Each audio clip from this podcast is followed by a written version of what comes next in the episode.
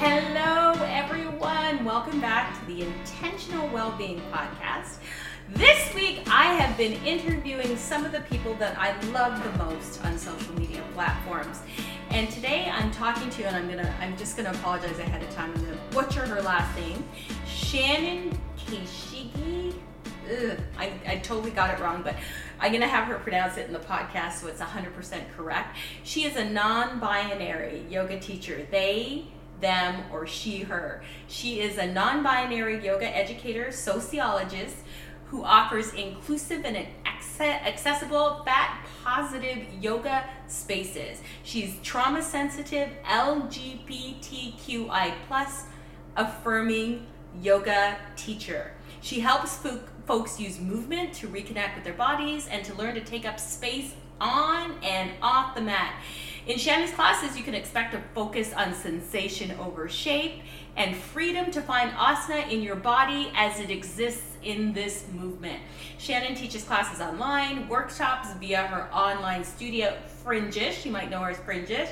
Fat Positive Yoga. She has sliding scale classes, private instructions, and access to a recording library of over 100 classes that are available on fringeish.com. She's one of the people I love to follow on Instagram and especially TikTok. She's a huge star on TikTok. I met her when I was doing a yoga workshop in Toronto, and we met, and I was inspired by her practice, and I said to her, when are you going to become a yoga teacher? Because I believe we need to have yoga teachers of all shapes, sizes, ethnicities, gender identities. Like, we need the gamut. I think yoga teachers should be reflective of the entire population, not just some of us, but all of us. And I had a really interesting conversation with Fringeish, aka Shannon, on what it means to create equitable practices for all of us. So join me in listening in to a conversation I'm having with Shannon. Hey everyone, welcome to the podcast. I have one of my favorite teachers in the world here with me today. Somebody who has created so much clarity and so much intention and so much juicy language in my teaching, better known as Fringeish on the Instagrams, on the interwebs, and everywhere. Shannon, how do you say your last name, Shannon? Kaneshige. Kaneshige, that rolls off the tongue nicely. Kaneshige. It sounds very regal. I love that, and I'm excited to talk to you today. If you are not following her on TikTok, where she's a big star, or on the gram, please do. I share her stuff frequently, and I wanna start by saying this is called the Intentional Wellbeing Podcast, and I named it based on something you had said in a post that you did on Instagram, talking about intentional movement versus joyful, mindful movement, because it really did occur to me that sometimes when I'm outside running, I am not necessarily feeling joyful, but because I do have a history of heart disease and all kinds of other things, I do tend to go running. And when I was younger, I loved it a lot more than running. Running in your 30s is different than running in your 50s, as you know, but you said that and I was like, it hit different. Something went off in my brain around, it's okay not to love it every second. And I want you to share with us how you came to this understanding, or what was the aha moment for you around intentional movement versus joyful, mindful movement? I think it's a term that's kind of been floating around the other in terms of like accessibility and like even mental health spaces, because for me, like it's largely based in mental health. Like I deal with depression, I deal with anxiety, and for me sometimes there are a lot of things that like I need to do because they're good for my mind. I know that I'm going to feel better after, but they are in no way joyful. And so it's kind of like, okay, so I'm choosing to do this. I'm doing it with intention. I'm not doing it because I'm atoning. I'm not doing it because society says that this is what you have to do to be a good person. I'm doing it because it's something that I know I need to do to make myself feel better. So for me, like, that's a lot of movement. Like, especially when you're depressed, you don't necessarily want to move. It's not something that actually brings you joy in the moment. But like, I know if I go out for a walk when I'm not feeling well, that, you know, I'm gonna get things moving. I'm going to have stimuli for my brain in a different way. And these are all things that I need, and all things that will eventually lead me to a better place. But in the moment, they are not necessarily joyful. That hit different when I heard it, because I felt a little bit like a fraud, because I talk about joyful, mindful movement. And often when I'm on my yoga mat, it's all about that. Like, I'm at the place in my yoga practice where I don't do, you know, super difficult anything anymore, because I'm not really that into it anymore. I don't know, there comes a place in your yoga practice where you're less excited about things like handstand and tricky arm balances and trying to bind or whatever those things are. And if you love to do those things, that's completely fine. Mm-hmm. I say to each their own. It is your own practice, but there comes a part in your time and in your life and in your body where these things, you know, just don't appeal to you anymore. Mm-hmm. And I feel a sense of joy on my yoga mat because I've divorced it from any kind of fitness culture. So I'm just on there to have a good time. I do what I want. Often when I tell people I try to do 10 minutes of movement each and every single day, and sometimes when I do a 10-minute yoga practice, it's 2 minutes of breathing and 8 minutes of shavasana, and that's my yoga practice. You know what I mean? Exactly. That's my yoga practice, and it counts. And I check it off as something that I've done for myself in the realm of self-care. Mm-hmm. So I was really thankful that, you know, like I said, I have to run. I run for my own intentional well-being because I know it's good for my cardiovascular health. I know, again, it's good to get out. I know that as a person who has a history of heart disease in my family, that these are things that are going to reduce the amount of medication that I may or may not have to be on later in life. So I'm banking this well-being, so to speak, or this activity for my future self. And I think that's also something that I pulled from you, or I heard from you, that these intentional movements, although I'm not loving them in the moment, will have future benefits down the line. Like, I recently picked up weight training because I'm in menopause, and we know that we start to lose bone density. It's a little different for those of us who are abundant and fat or fluffy or however you like to identify, because we're less likely to lose bone density because we're already weight training on the regular. But I still enjoy that. But some days I go out there and I'm like, well, let me just get 10 minutes in and call it. That's my intentional 10 minutes. So the first question I want to ask you, now that I've rambled for 5 minutes, is I want to hear your perspective of the difference between wellness and well-being. What are your thoughts on that? I think wellness has become kind of a loaded term for me, and I think for a lot of people, like, it's very kind of capitalist laden, very much like about what can be sold to you. Like, it's a lifestyle, you know. It feels like, you know, and I think it's just heavily marketed, which, although it doesn't take away from maybe the idea behind it, like, it certainly takes away from kind of like my interaction with the term. I also don't like, I think that in some ways using terms like wellness kind of implies that there's something wrong with folks who are not well or who don't have the ability to be well, and puts the focus more on like healthism, and the idea that, like, you know, health is above all things. And I certainly think that that's a choice that you can make for yourself, but it's not attainable for everyone. So for me, well-being, I mean, I use wellness because I don't have a lot of other terms to replace it with. But for me, well-being, I think, is much more holistic and kind of much more active. You know, it's caring for yourself, and it's identifying things that maybe don't fall under the larger category of wellness that contribute to the way that we take care of ourselves. You know, different aspects of self-care, different aspects of not just like physical well-being or mental health, but like community care, things that go a bit beyond that. Yeah, I hadn't thought of community care. in the umbrella of well-being. I think that in order to like really take care of ourselves, we have to take care of our community. Mm-hmm. Because at the end of the day, like, everyone has times where they need support, and we are in a very individualistic society where we tend to not make those connections and they're not encouraged. So I think including the idea of community care in my idea of like caring for myself mm-hmm. has been really important, especially somebody who has a really hard time sometimes making connections with other people. Mm-hmm. It's been a way to kind of push myself out of my comfort zone in that way, mm-hmm. and make sure that,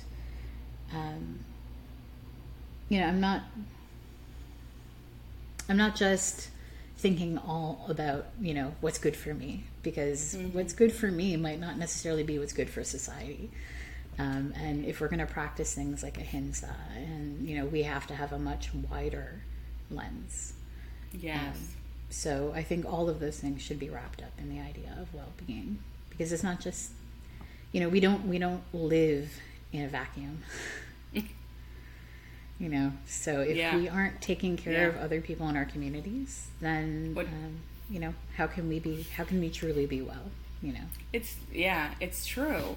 And part of being in well-being, and this is how we know each other, is through our yoga practice. Mm-hmm. And I've been thrilled to see you in the yoga space, because we are still not quite where we need to be in recognizing and celebrating and encouraging all bodies to the mat. And I know that you put out a ton of content, not only on Instagram and on TikTok, but you also teach live, like through Zoom and all these places.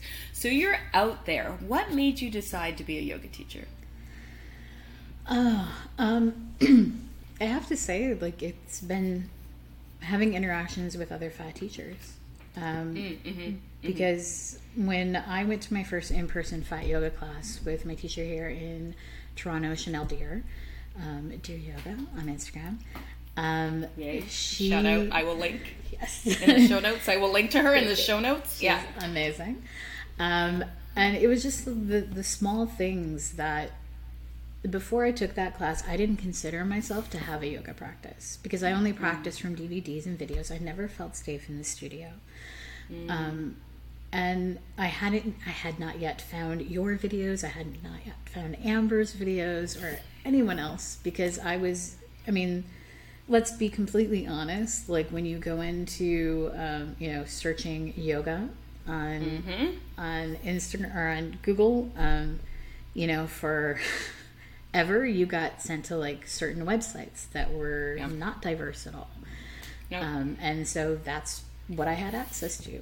I practiced online. I practiced, from VHS, dating myself, and DVDs. I'm with you.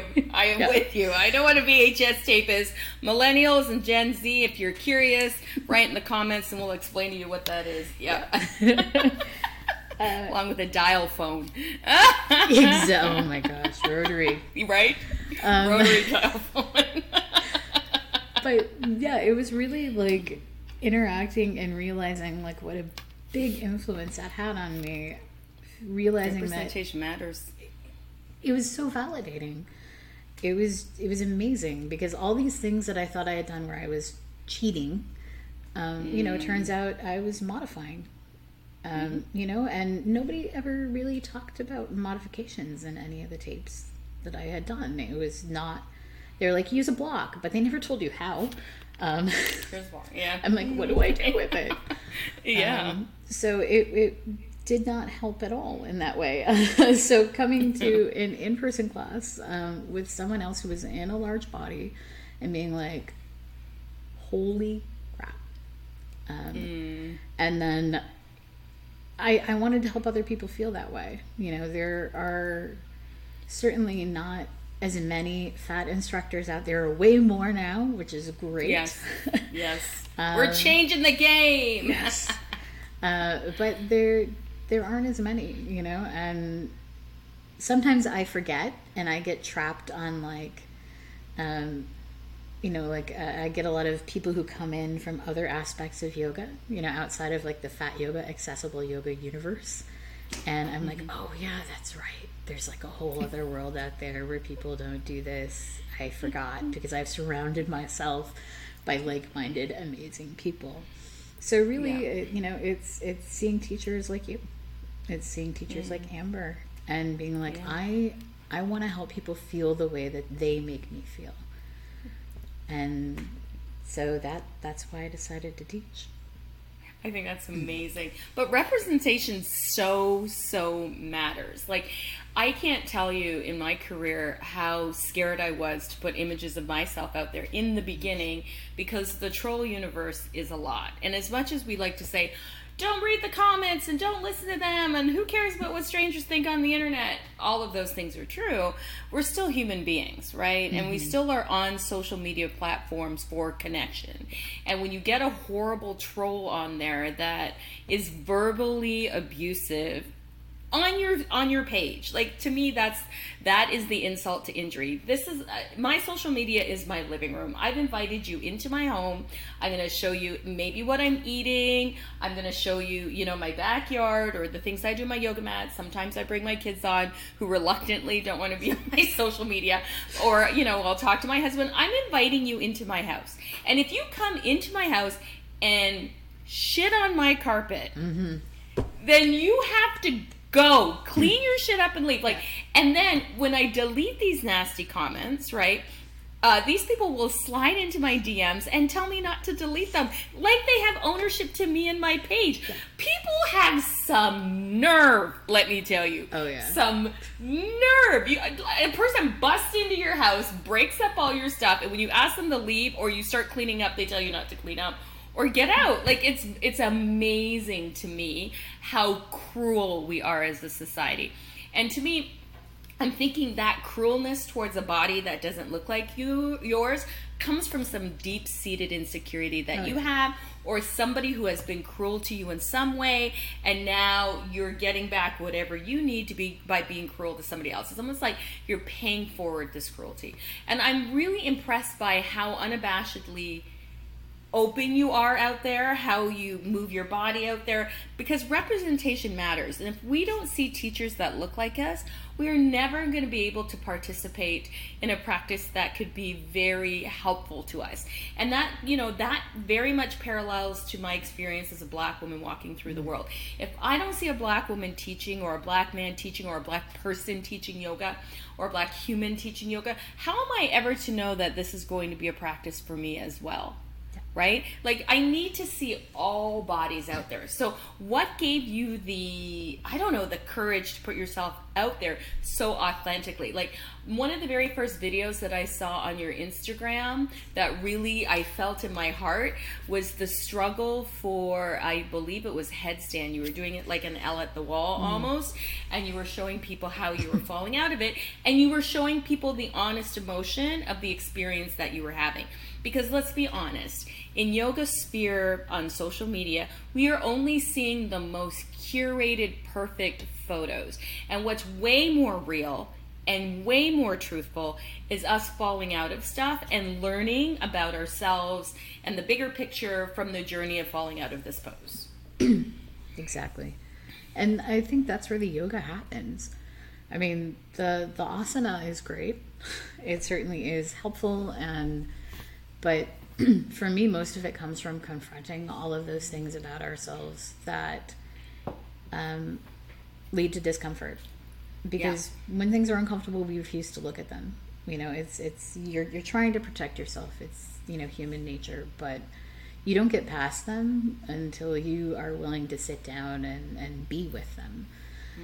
And for me, like, I think I remember that particular post. It was a lot of like confronting my ideas about ableism, my kind of good fatty, inner good fatty, the idea that I need to prove myself by showing I can do exactly what all of these thin people can do. And the truth is, like, I can't do everything, and that's okay. Nobody can do everything. But it was a hard place to sit. And in the one thing that I have learned, and that I think is kind of like part of the lesson of like the spin around, is that, you know, you have to sit with the hard things, and that sunshine is the best disinfectant. Like the more that we share the things that we struggle with, mm-hmm. the more we're able to connect to each other on a deeper level. I think one of the hardest things about being in a fat body, about being a fat person, is constantly being told that there's something wrong with you and constantly feeling alone in it, because you're not allowed to talk about it. Yeah.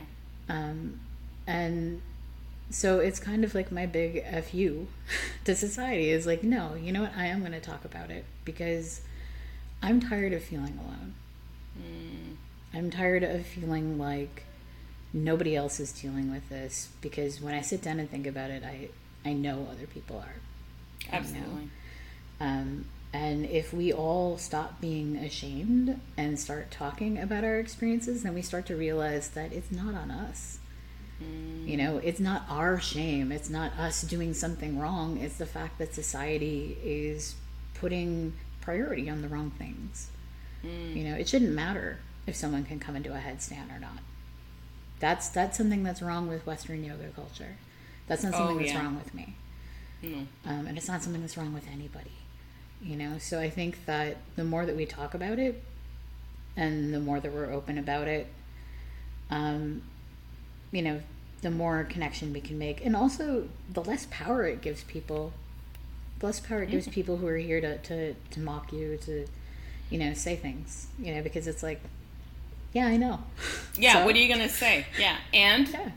And yeah, it's like, you know, the people who try to troll me by calling me fat, like, yeah, I have eyes. I was just saying, you know? I have a mirror. Yeah.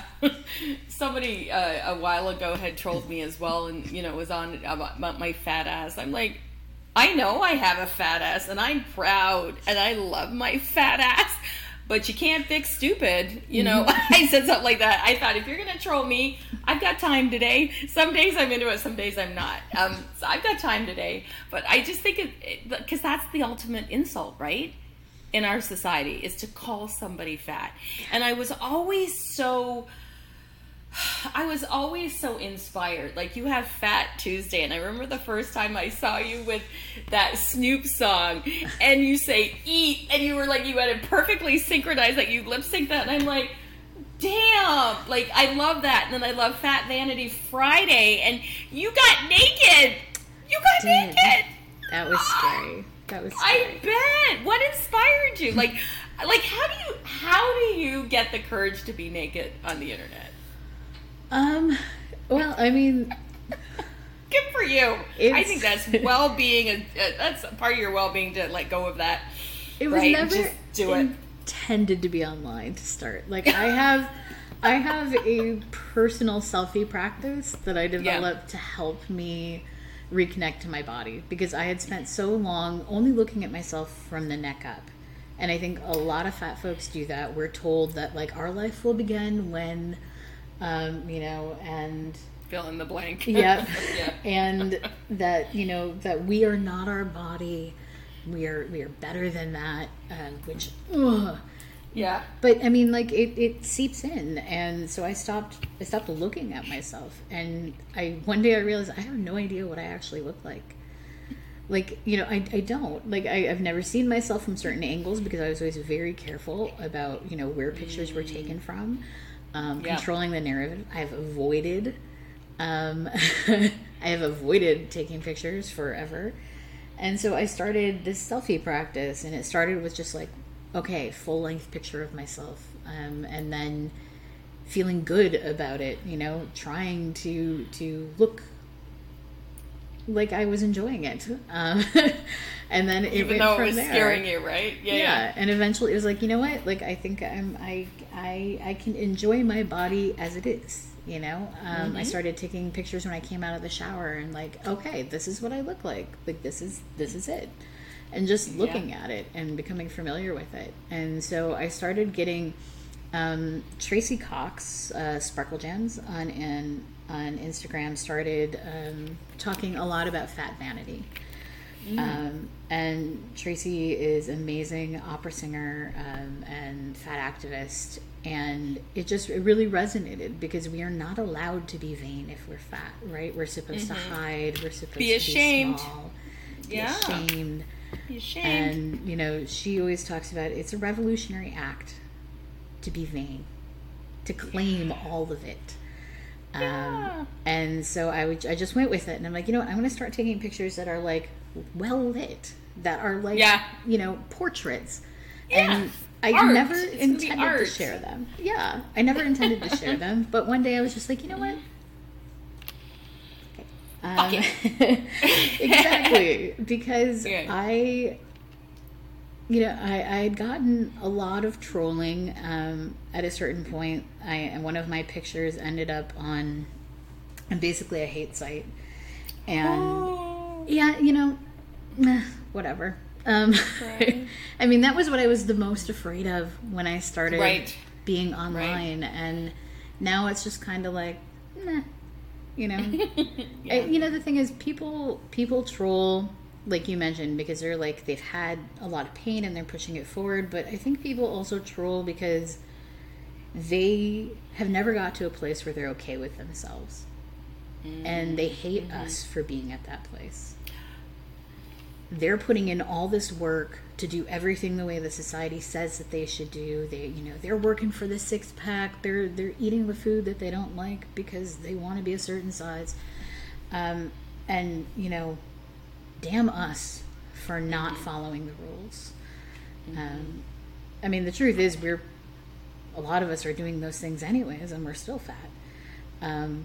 But the idea that someone could be okay with themselves, when they obviously are holding so much self-doubt and hatred that, that they have to lash out at other people, so after I'd gotten all the trolls and all the BS, I was just like, you know what? I think the biggest, fuck you I can do is basically, here I am.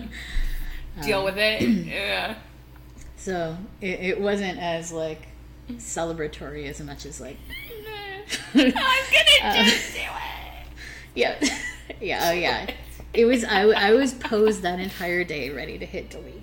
Yeah. I was asking people not to share on repost because I'm like, if I delete, it's okay if it's a story because that goes away in a day, but if I delete it, I don't want it saved somewhere else. Yeah. It was a little nerve-wracking at first. Did you get a lot of positive feedback, more positive feedback than negative in that situation? Yeah, I did. And it was really validating and really lovely. And also I think just really nice to know that I was part of a community that supported each other. And it was pretty amazing. And my of course at the time my thoughts were even if they're just being nice, they're being nice. So it was mostly positive feedback. The big trolling I got, I just deleted. I have this weird practice I screenshot all of the troll comments. Yeah, just to have a record. Yeah, and basically just because it's a way to desensitize myself to it. If I'm afraid to post something, sometimes I'll go and I'll look through and I'll be like, I can handle all this. Yeah. Then I'm like, okay, I can do it. And some days I look at it and I'm like, I can't handle any of this today. So maybe this is for a post for a different day. Yeah. That's interesting around desensitizing yourself by actually reading it, because this is it's almost like this is the worst that it can get, so I can handle this, right? This idea of this is exactly what I'm afraid of. Oh, it's happened, and I move on. I often what I do is, depending on where I am, it's always oh, I have time today, and that's this new kind of trope that we all say. Some days we don't have time and we ignore it, and I'm very lucky in my community, as well as I'm sure in your community, when somebody posts something nasty, sometimes you don't have to deal with it at all. The people in the comments will just deal with it, and I will just move on, right? Like, I love that. I call them the D-Hive. If you're out there, D-Hive, I love you. Some days I go, I'll let the D-Hive get it, and other days I'm like, I've got time. And what I actually do is, I know nobody wants to be laughed at, right? Nobody wants to be laughed at. So when they send me these comments, I'll laugh, because that's not the reaction they're expecting. They're expecting me to be like angry or whatever. And to be honest, I've gotten to that part where I can desensitize myself by watching, and this is really weird, YouTube mean tweets that celebrities get. So I go through, you know how Jimmy Kimmel does that? Yeah. I go through all of them, and I feel to myself, I'm in great company, because these are famous people who are doing all these incredible things, and they're still getting mean tweets. And I always look at everybody, like actors, I look at athletes, I look at politicians, like all of them. And I see that all of these people who are putting themselves out in the world are getting these mean tweets, and I watch their reaction to it. Some of them get mad, I think it's a joke, and other people laugh, but I'm always happy to see how they react to it, and I kind of take that in. So I just laugh at myself, and I thought, I think, poor you. Like, if you had to deal with the pain, like if you had, like, I think James Baldwin makes a statement around this. If people had to deal with their actual pain, right, that is causing them to push this angry energy out there, or be, you know, fat phobic or racist or, you know, homophobic or transphobic or, you know, whatever that thing is, if they dealt with their own pain, like that, participating in that kind of behavior is a way of not dealing with your own pain. Because if they dealt with their own pain, who would they be? Yeah. It's sad, because they could be amazing people. You never know. Right? You could put your energy somewhere else. I remember when we used to get those we still get them, but we don't answer our home phone. We don't have a home phone anymore. But you get these telemarketers that would like try to, you know, get into your computer. Like, you have a virus in your computer. They always call my mother. My mother doesn't have a computer, so she plays with them on the phone, right? And I remember one time my partner saying to the person who was harassing us, trying to get getting access to her computer, he says, if you can get access to my computer from here, it means you have great skills, right? Why can't you just apply those skills for good? Like, is there so much? He was having this whole conversation. He goes, you know, there is real money in the work that you do. Legit the way that you do. You have access, you have skills to be able to do these things. Why don't you go and apply somewhere and get a job helping people with this? Like, you're like, you could use your powers for good. And the guy on the phone just laughed at him and said, you don't know how much money I make doing this. I go, I guess I don't, but at some point, doesn't your soul hurt that you're like just taking advantage of people who are naive enough to believe you that, you know, you're gonna help them, you know, just arbitrarily? You're just gonna call them up and help them out, like, and especially, you know, older adults who, this is a different time, right? That are not maybe as computer savvy or they're often targeted. But like, why can't you use your powers for good? You hate humanity so much that this gives you so much glee. It makes me so sad. Yeah, especially when I come across someone that like actually has like really funny troll comments, because I'm like, you know, you could turn this around and actually do something really cool with this, but instead, you're just going to get blocked and deleted by, like, everyone. So, okay. It's true. And I really love your social media activism. Was that your intention? Like, I love your TikTok. I watch it every single day. I want to know, do you pre-plan that? Is there a TikTok schedule? Or are you just, like, you're just doing your thing and you think, oh, this would make a good TikTok video? Because you know what I did today? I watched your TikTok video on those dried lemons that you did in the oven. Yeah.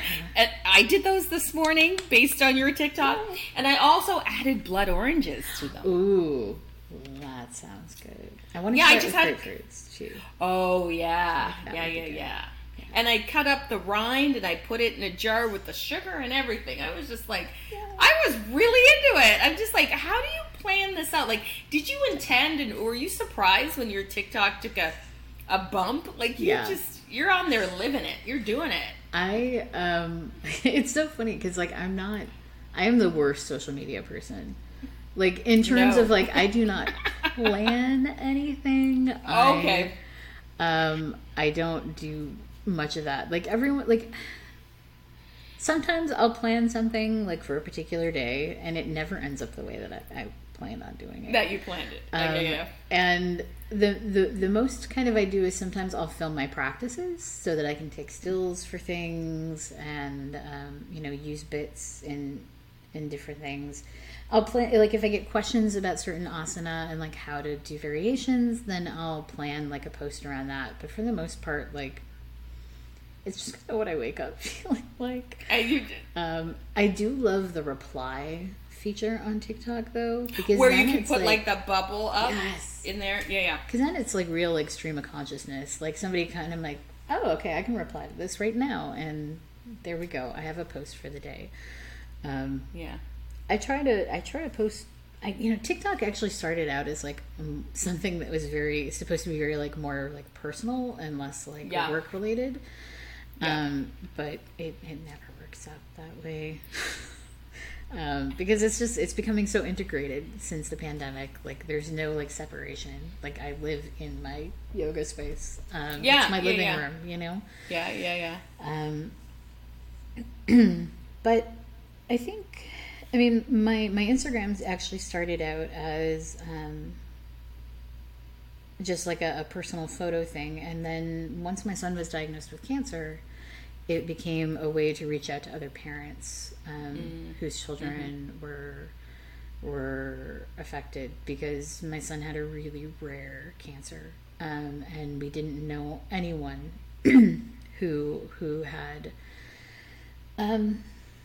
who had basically been diagnosed with it, or anyone who had survived. So for us, we were very scared. We were very alone. And that's when I realized like Instagram was more than just like some place that you could share pictures. It was actually like a place where you could build community. And then over time, it kind of became more centered on like my personal experience and personal growth, partly because my anxiety just became so high around talking about my son's cancer all the time that I couldn't do it anymore. So now it's more of a space where I talk more about myself rather than my son. That, and it's like he's older now and I want to respect his privacy, because he's only 6, but at some point he's going to be like, Mom, why did you do this? That's where I am now. With my kids. Yeah, it does happen. It happens a lot sooner than you might think. And it'll start next year when he's 7. When they're like, are you filming this? Yeah. Please don't put it on Instagram. Please don't put this on social media. Sometimes he'll run by and he's like, I want to be in the video. And I'm like, well, why don't we wait a little bit till like you understand what it means to be in the video. Yeah. Because I'm trying to let him make the decision for himself. But... at the same time, it's like, it's so hard. It's so hard to navigate that. But so it kind of grew out of like the activism and the community connection kind of grew out of being part of the Onco community. And then it just became more about me. And then the more that I found other people like me, the more I found things in common, and realized that people were actually listening when I screamed into the void, which was a whole new experience for me. Because you talked about feeling really alone, in yoga spaces, in any of those spaces where we are so quick to judge. And I'd love to remind our listeners two things that came up for me today prior to our conversation when I was prepping for this. Think about this. There are entire careers devoted to eradicating fatness. There's people who are writing doctorates. There are people who are making billions upon billions of dollars around doing this. There are people who think it's a well-being practice to eradicate fat people and to eradicate fatness. And if you look at the history of our lives, regardless of if there's famine or feast, there is always body diversity. It doesn't matter where you live in the world, there is always body diversity. So why can we not start creating narratives around the fact that body diversity is a natural, normal thing? And I just had this big soapbox moment. I teach a yoga class. It's a mix of a bunch of different things. I call it an intentional movement class now based on you're giving me that language. And the majority of people in my class are women of an interesting age. And I just, I picked that up somewhere, I don't know. I love it. That's how I feel. Women of an interesting age. And so I've just started incorporating weight training into their movement practice. And it was something that they had kind of requested, like every now we'd be in there, is it okay for us to pick up weights? Because I would make them do push-ups and they don't really want to do that. So they were like, we can do weights. We don't gotta do push-ups. We can do weights. And I said, okay, whatever you want. And so I started incorporating weights into that movement. And I gave them this big soapbox speech yesterday around body diversity, around we are not supposed to all look the same. And I also had the conversation, there's this weird thing in our marketing, in our aspirational marketing, that we're somehow supposed to look like late 30s, early 40s for the rest of our lives, that we've created this look that we're supposed to attain. And everybody is out there, getting injectables and doing, I'm guilty, not of injectables, but your 16-part nighttime skincare, Korean skincare routine. We're all out here just consuming skincare products because we're somehow thinking it's going to stop us from aging. And the whole conversation that I had with them was, it is okay to age. I had a very good friend of mine pass away at 36, and her and I would have conversations all the time around aging. I would complain about it, and she would always say to me, I'm so tired of hearing you complain about it. It's always been my goal to get older. I will never know what it is to get older. I will never know what it is to see my grandchildren. So I would appreciate it if you would shut up about it. And I was just like, okay, again, the world isn't all about me. And having a broader perspective of the world, it's a privilege to get older. Mm-hmm. And I told this story in class while they were doing push-ups. I like to distract them when they're doing intentional movement they don't want to do with stories and things. I just talk incessantly while they're doing stuff, and it distracts them, I hope. And the amount of people who had these, like, I could see aha moments by their reactions and by, what they were saying. And I was thinking to myself, part of our well-being has to let go of the narrative that there's this perfection out there that we are seeking. Part of our well-being narrative has to be encompassing and celebrating, and if you can't celebrating, being respectful or creating neutral thoughts and feelings around our body. So if you can't be, we've got this new stupid narrative, Madison Avenue and advertising always hooks on to the next biggest thing that will make the money, and what's out there a lot is body love. And I'm going to be honest with you. Body love is a hard thing to achieve, and even the watering down of fat acceptance into body positivity, because I think it's a slippery slope, and I think it's very much watered down, because I started seeing things like get the body you love and all that kind of garbage as new marketing, right? Like marketing's has always been very insidious, but it's getting very tricky in trying to dictate the way we see ourselves. And I want us to get to the point where we push back against that all the time. And that we get to the point of fat celebration and fat liberation and body neutrality. Because I want to know, how did you get to the place of being okay with the body that you're in? Because nobody's going to, everybody's always going to come at you with something. Yeah. It's definitely been a rocky road. I've been fat pretty much my entire life, and with that came all the messaging. I didn't really get it much directly from my family, but my dad was fat, and I saw the way that he treated his body. And the fact that, he was constantly dieting, and, he even did like the all liquid thing. And yeah, it was kind of, I should have put a content notice there, but, it was really difficult to watch. And although I didn't have the language, it was essentially like, there's something wrong with the way that we look. Mm-hmm. And I mean, I really internalized that for a long time, and then I kind of turned that into like the good fatty trope, the idea of like, well, look, I'm fat, but I can do all these amazing physical things. You know, it's why I started weight training. It's why, you know, I got really excited about being able to perform like flexibility tasks and things, because it was a way that I was like, well, it's okay because I can still do this.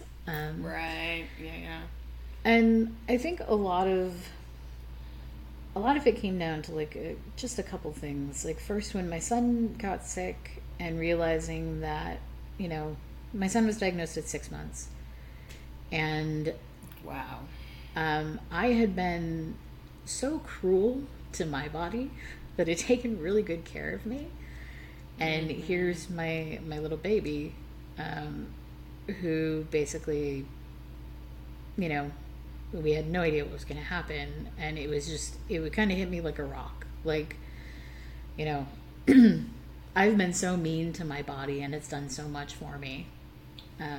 And, you know, my kid is sick, you know, and their body isn't working the way that they need it to work. And what have I been doing for the past 35 years?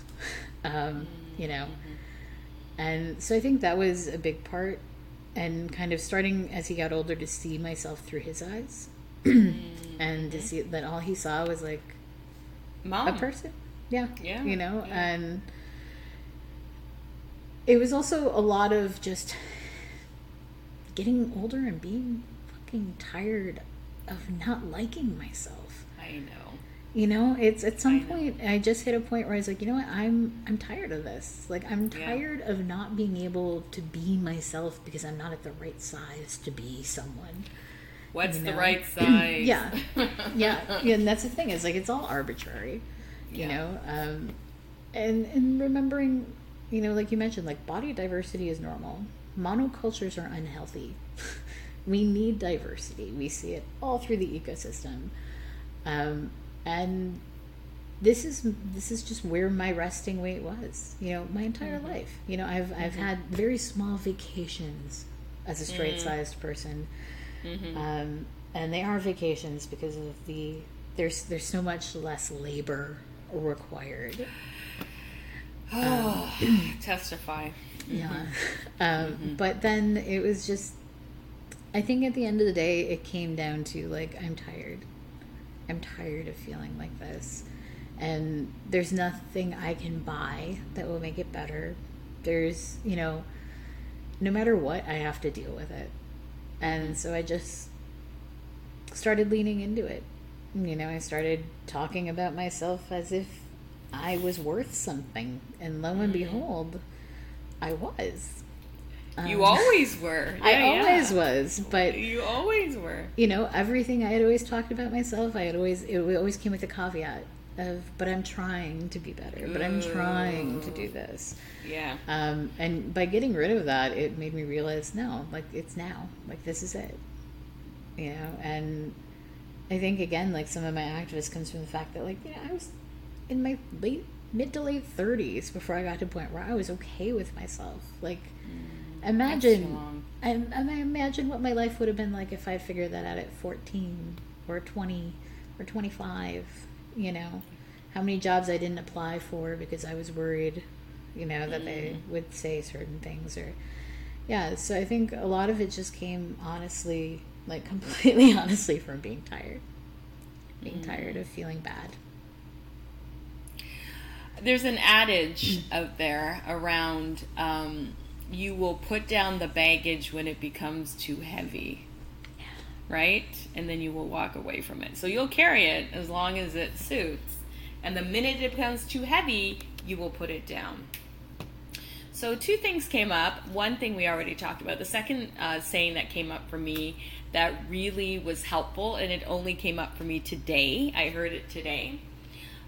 When we were creating variations and modifications in yoga practices or any movement practice that you do, it is, you know, for people who are having less than feelings around that, the way I look at variations and modifications now, as of today, it's as creating a boundary. Mm-hmm. And boundaries are important to living your life. Yes. When you create a variation or a modification for yourself, you create a boundary. And boundaries are just necessary. And I love the piece that you put, the unpopular opinion, because in the Yoga for All training, which Shannon has taken and that I teach, we talk about reframing modifications for folks who maybe have been in traditional fitness spaces or movement spaces where there's this kind of less than associated with creating a modification or using a wall or a block or a chair for whatever it is you're using. And there's often been yoga teachers or fitness professionals who are kind of throwing you a block and go, here you go, loser. If you can't do the real pose, here's the block. Like we mentioned earlier in this conversation, we're kind of coming around, you know, we're coming back to center, and then really feeling some kind of way about it. And so we started talking about, how do we reframe props for people who might be traumatized by this language? How do we reframe, you know, creating something for yourself? Because a modification is a variation. But I thought it was really interesting, your take on that. Will you share that with us, your unpopular opinion around modification versus variation? I think it's good. Thank you. I totally understand the harm that the word modification has caused for a lot of people because it's been used in a violent way in a lot of spaces. And so I totally understand the aversion, and I am totally there. I use the term variation a lot when I'm teaching, specifically to avoid triggering those feelings. But for myself, the term modify has been really empowering. So the first thing is, like, there are lots of variations that we see in books that still don't work in my body. Right. That I have to modify the variation.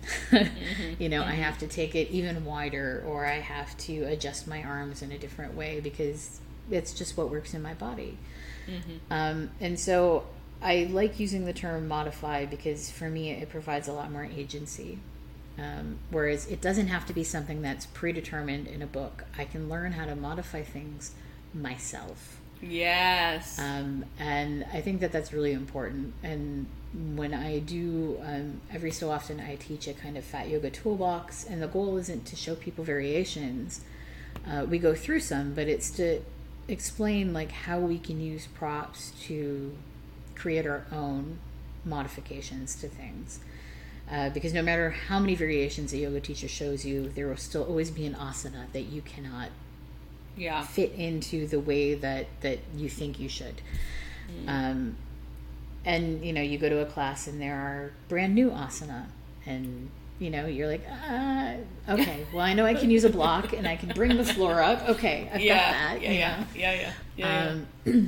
And I think, too, for me, because my practice is so much centered around sitting with discomfort, I need to sit with all the things, all the shame, all the stuff associated with modification for me.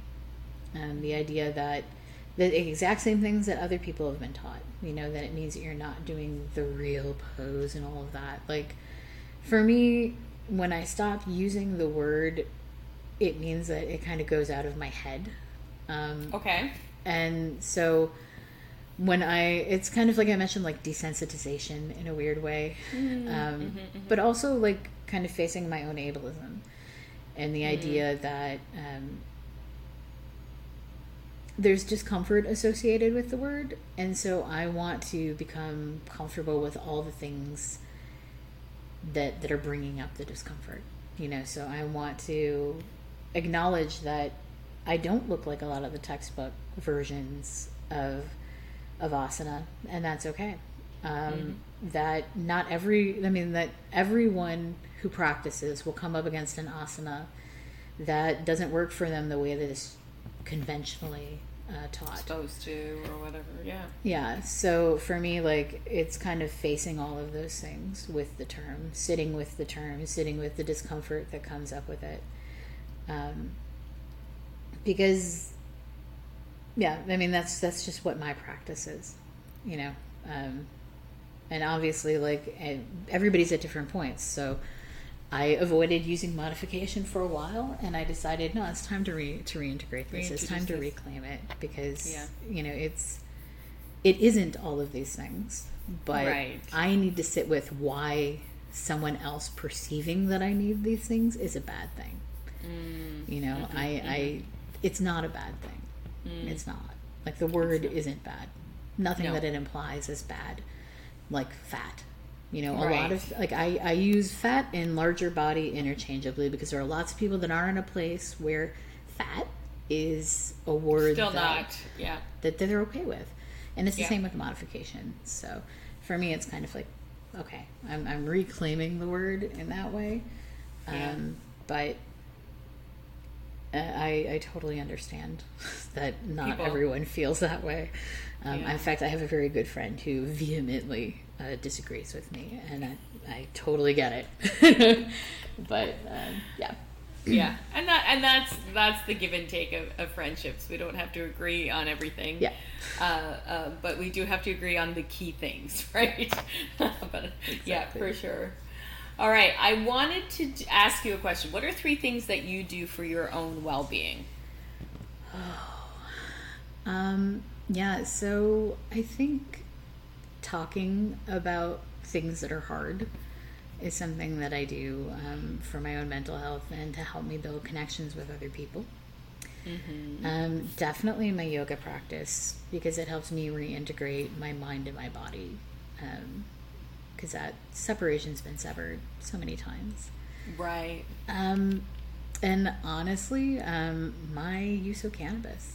It really helps with my anxiety. I view it as medicine. It's helped me rebuild and become much more sensitive, and build kind of like proprioception and understanding what's happening inside, because it slows me down. It allows me to kind of focus on those things.